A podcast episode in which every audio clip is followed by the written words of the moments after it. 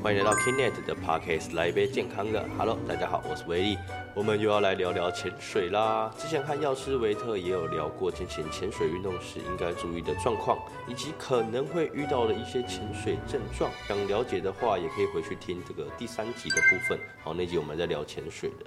那我们这一集我也不卖关子啦，我们要聊的就是患有心脏疾病的人和很夯的潜水，只能是两条平行线吗？首先，我们今天特别热烈的欢迎我们万方医院小儿心脏科的黄思伟医师。Hello，医师。Hello，大家好，我是万方医院小儿心脏科的黄思伟医师。医师，听说你也是有在潜水的吗？哎，是啊，对啊，我就是这两年养成了这个潜水的这个兴趣啊。哦，啊，那你都特别跑去哪里去潜啊？嗯，我我我呃，疫情那几年是比较在台湾离岛潜水啦，像垦丁啊、绿岛啊、蓝屿啊，这几这几地方我都很喜欢。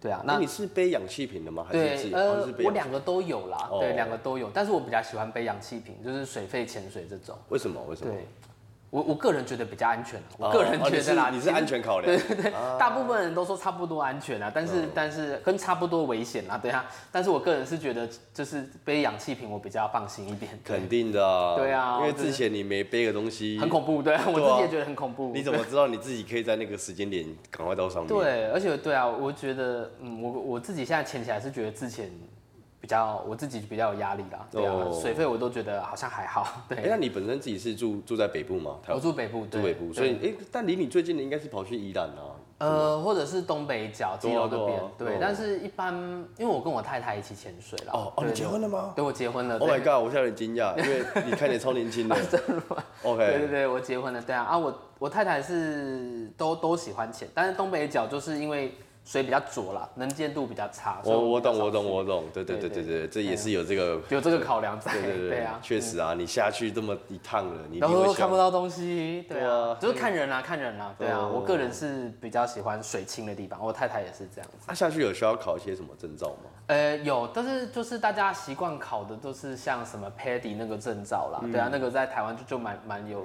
蛮流行的，对啊，那它就是有什么开放性潜水员，再来就是有一个进阶的潜水员。进阶的潜水进员阶就是能够潜的深度会比较深一点，哦。对，然后再下一个等级就是那种救援的潜水员，哦。对对对对。啊，我自己是有考到救援潜水员的，因为救救援潜水员就比较会教你自救救人，对啊，嗯因为我本来想说，哎、我自己也是医师，如果有这方面知识好像也不错，啊，那确实。对对对对啊，所以就有再去考一张那个救援潜水员的证照，就是那蛮有趣的。你身上那些装备都是自己买的吗？还是后来去年去年后来有自己买装备，对对对自，己买比较划算嘛？自己买，如果你有打算一直潜下去，就自己买了。嗯因为因为其实坦白讲，你去外面租装备，呃，有时候状况你没办法掌控啊，就是装备有新有旧嘛，对不对？你运气好了，你拿到的是一年的装备。对但运气比较差，你可以拿到别人哎十年的装备，对对，就会有差。可是对你无法挑选，对，然后所以后来就觉得说有要继续潜，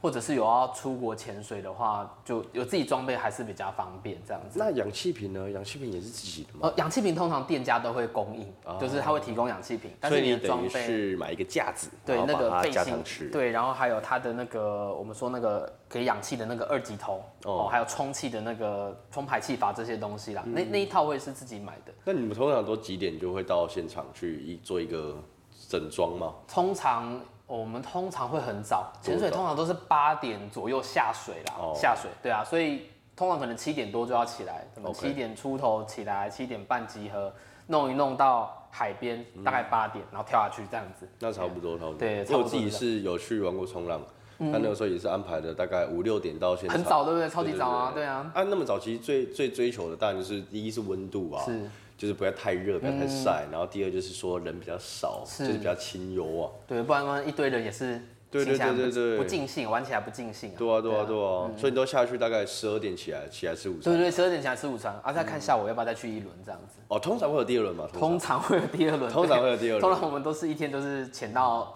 五六点回去这样子。是是是，当然了，因为其实你要想，你大老远跑去那么一趟，没错，对你一定就是会想要再多出去晃晃啊。要钱到够本。对对对对对对对，没错 没错，因为钱都花一样。没错，对对就是反正都一趟车子啊，一趟飞机要过去了。对啊，看来大家的心态是差不多的嘛。没错，对。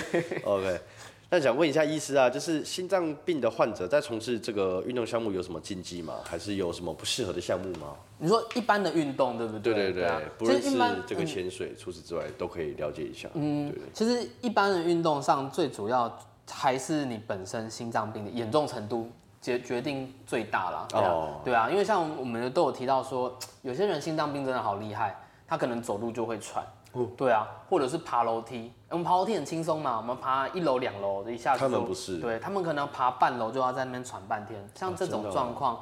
疾病状况不允许的，其实你要他做运动，其实增加风险。真的对对对，嗯对啊。但是有一些心脏病的人，或者是我们讲最常见心脏病，就像高血压这类心血管的问题啊，其实运动是有帮助的。你说他平常运动好像也都还好，也就是譬如说走路、爬楼梯啊、快走、慢跑，也都没有产生什么不适。嗯，那他如果去从事这类的运动，比如说他养成慢跑的习惯，对，哦，譬如说平常他去游泳的话，哎、你增加你的心肺功能，对，然后呢，你还有减肥减重的效果，强壮它对，强壮它，其实对你的身体是更有帮助的。对对对对，对，所以其实你说实质实际上的竞技不见得有，对啊，嗯但是是相对上，如果你体能已经很差，那当然运动上选择你就不要去选择那种竞赛性的对啊，三对三篮球啊，一定要打赢霸场这种啊就不适合。乒乓球还可以吗？乒乓球算是比较低强度的运动，所以通常来讲也都是 OK 的。哦对啊，嗯，了解了解。那心脏病的患者，如果他想要去像你一样的这样潜水，真的都不行吗？哎、其实原则上现在整体的概念，其实我不不得不说啦，就是台湾在医疗，甚至说像心脏病的管理，有些东西是落后国外可能五到十年。哦，这么多吗？对，通常是这样。那应该因为是刚刚有一个直觉会，就是觉得心脏病患者不能潜水，其实没错最担心的就是怕说这个这个压力压力造成心脏怎么啦，增加心血管的负担，或者会引起你的不适。对对对，通常都是这样，对啊。但是在国外，其实已经有越来越多、越多研究，尤其是潜水这方面，就会说，其实，哎、你的身体状况有经过一些特别的检查，其实还 OK 的话，你其实可以去潜水的。啊，对，可是这个通常都在比较国外啦，因为其实像我们有在潜水，就会知道，就是这个教练都会给你一个那个，你要下水之前哦，会给你一张表，哦就说哦你有没有身体疾病，有没有心脏病，有没有高血压什么的哎啊、，对对对，对嗯，你如果勾一勾，你有高血压又有糖尿病，那教练可能就会过来跟你说，哎、那你真的你真的要潜水吗？呃 对对，因为他会担心。对啊，对啊，对啊。其实，在国外其实越来越多，就是会说有一些，第一个就是轻微的疾病，譬如说你控制很好的高血压，嗯，对你有高血压没有错，你可能吃了两三种药，对，但是你的血压在这样控制之下都哎一百二，呃八十九十这样子，还算可以接受，嗯，哦，这种状况下其实你是可以去潜水的，可以尝试看看。对啊，或者是你运动能力其实没有关系，哎、你有高血压控制的 OK，啊，你平常也在慢跑啊，嗯，哦，你平常也就是有去做游泳这些活动啊，哎、也没有什么太大问题，那就 OK，那其实是 OK 的，哦对啊，其实就是量力而为啦。就是量力而为，对，啊，對嗯，那就是像我们是都知道水下的世界，就是水压跟一般人是有一定的影响。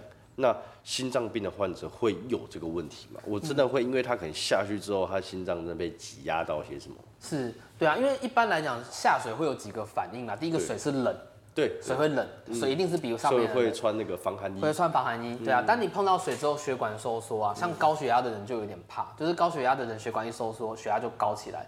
所以有些人一碰到水之后就开始什么，哎哎头晕不舒服，对眼，前一片黑，眼前一线配黑黑，那可能就不适合，对啊。那有时候你就是在慢慢下深度的时候也会这个问题，哎，原本好像下水还好，但是越下越深的时候就开始觉得说，哎，好好像开始不舒服出来。头开始会晕啊，心脏会胸闷或喘不过气啊。嗯哦，高血压是有时候会遇到这样子的问题的。哦对啊，那其实其实其实这类的概念都是已经有延伸到越来越广啦，甚至说有一些先天性心脏病的人，在国外研究啦，你如果开过刀，是不是不能潜水？以往是说绝对不能，以对往是说绝对不能。可国外国外已经有一些研究是说，你你如果心脏病，就算你是先天性心脏病。好，但你开过刀状况还好的话，是可以尝试去潜水的。嗯，但是要状况良好，但是那样子的评估就很复杂，有些你需要做好几次的超音波评估，对，甚至我们会有说那个运动心电图嘛，对不对？哎、不知道你心脏怎么样，那我们就让他运动看看。你去跑步，哦、他会接心电图，嗯然后接一些压力检测的东西，哦你去跑步，看你能够跑到最快跑多快，那这个你心脏 O 不 OK？这样个运动心电图是我们普罗大众都可以去贴的吗？呃，还就是通常你要去做检查，医生觉得需要的话，就会帮你排这个检查。哎、这个这个检查是普罗大众都可以做的。OK，对对对但当然就是要自费的一个。呃，如果是有需要的，你是心脏上的问题，通常是可以健保的。哦好，但是如果你是说，哎、我想知道我有没有事这种，那就是要自费啦。OK，哎明白明白对对对嗯，对，看符符不符合健保的标准这样子。哦，但我们其实提及这个潜水，是像我我自己一提到这个这个运动，我以第一直觉就会去思考到就是所谓的这个潜水夫病。是，对啊，因为这个病听起来就是一个。是当下，即便当下治疗好了，可能之后还是会造成一些问题。那没错心脏病患者不就会更严重吗？确实，所以所以其实这个这个问题很好，因为潜水不敷病就是因为我们在那个水下压力比较大嘛。对啊，啊，对对对，所以有些空气会跑到血液里面，这这是很正常的事情啊嗯。对，它溶在血液里面。但如果你在上浮的速度太快的时候，这些空气就会突然跑出来，对，它就变成小气泡。那其实这些小气泡，尤其对于先天性心脏病的人，或者有心脏病的患者是很大的影很响。致命的吧？对因为这些连普通人都会这样。对，因为这些气泡可能会跑到其他地方去塞住，会造成一些问题，就很严重。嗯，对对，所以这个要比较小心。医生可以在那个专业的去跟大家聊一下潜水夫病这个东西吗？是对因为呃，原则上我们这种就是叫做减压症啦。减压症哦意思就是说，你当在很深的时候，气体会受到压力的关系嘛。嗯我们吸进去的空气，因为我们在水肺潜水这种，你会在水下呼吸，对不对？嗯所以这些空气都会很多跑到你的血血管里面。对，会融进去，好，这是这是没有问题的，嗯，好，但是呢，你看你从就好几大气压力的这个水下往上升的时候呢，这些空气呢，诶溶解度就会下降，它就会跑出来，嗯，对，那一般我们都有潜水的规则啦，就是说你不能够上升的快太快，没错。你要慢慢让这些空气跑出来。那潜水夫病就是你没有照这个规则走，你上升速度太快的时候呢，呃，这个空气就跑出来。对，这样讲很抽象了，有时候就像我们摇可乐有没有？我们摇可乐之后啊，哎、你这个本来不摇它的时候就没事嘛，对。可是你开始摇它的时候，就会有气泡跑出来，对不对？那这些气泡就会在你血管里面，嗯。哦，那其实空气在血管里面，它是像一个塞子的东西啦，哦小塞子，哦，所以它如果跑到其他地方就会塞住，就会造成那个地方有缺血。对，常见的就是它如果跑到心脏、冠状动脉塞住的话，那就是心肌梗塞。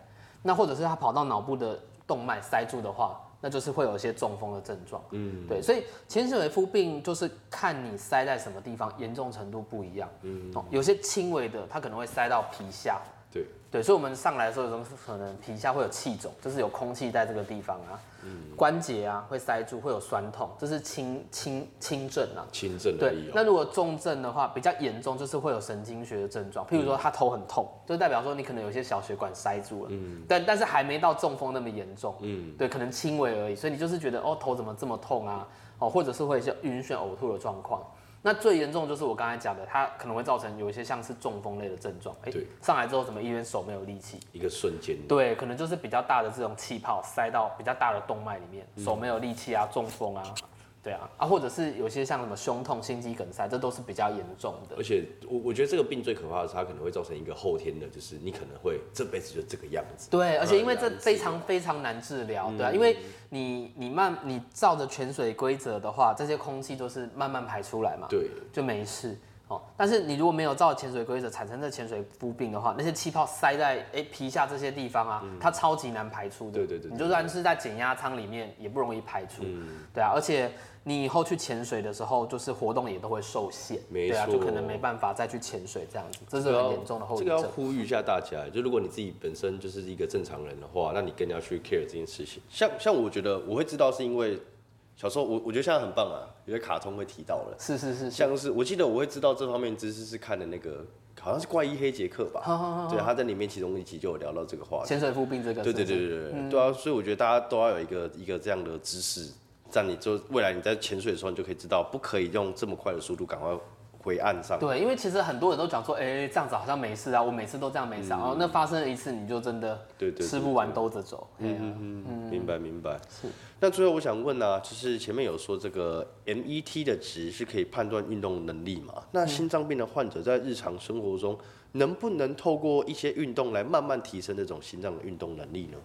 对，那当然还是说要看他本身心脏的状况啦。对对那我们基本都会觉得说，就是运动大概分就是重训或有氧，其实对于心脏都是会有帮助的啦。嗯好，所以如果像一般运动的话，像是一般慢跑是可以的。哦对当然它要循序渐进啦。对就是我们这种都会说什么，哎、你先快走看看，如果可以的话，就是用慢的速度慢跑。嗯，对，那在中间的话呢，譬如说你慢跑个五到十分钟之后，你觉得这个速度其实还 OK，你就可以再把速度往上调，调个百分之十、百分之二十，好，一慢慢的增加强度上去。对，对，那重训其实现在其实越来越也发现，其实对于这个心脏病是是是有一些帮助存在的。真的吗对，中训其实也是可以，阻力训练这类的。嗯，对，对啊。但是一般来讲，潜水的话，就是有氧运动也是蛮重要的啦，所以两者是并重。那你如果其实一般慢跑，譬如说，哎、我慢跑跑个四十分钟、五十分钟，其实对身体没什么太大的负担的话，一般来讲潜水可能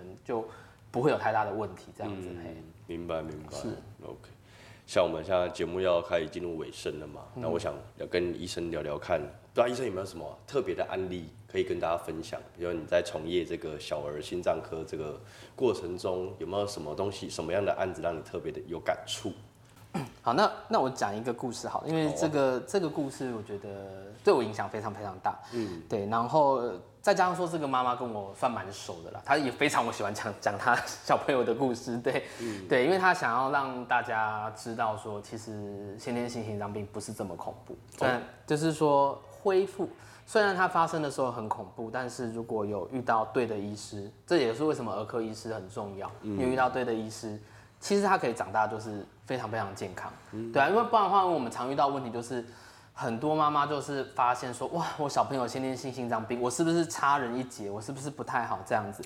对，但是妈妈其实一直都很希望能够跟大家说到，就是说其实先天性心脏病没有那么可怕，嗯，对。然后这个故事是这样子的，那时候我还是住院医师的时候，就有送进来一个病人，然后他病的很奇怪的一个小朋友，就是呃大概几岁？三个月大而已，三个月大而已对，就呼吸好喘好喘好喘这样子、啊。然后就是没办法，就是一副就是快要不行的样子。哦吼对，那个时候在急诊室就有先赶快帮他做处理，就还是不行就插管这样子。嗯，对，然后就送到我们的加护病房。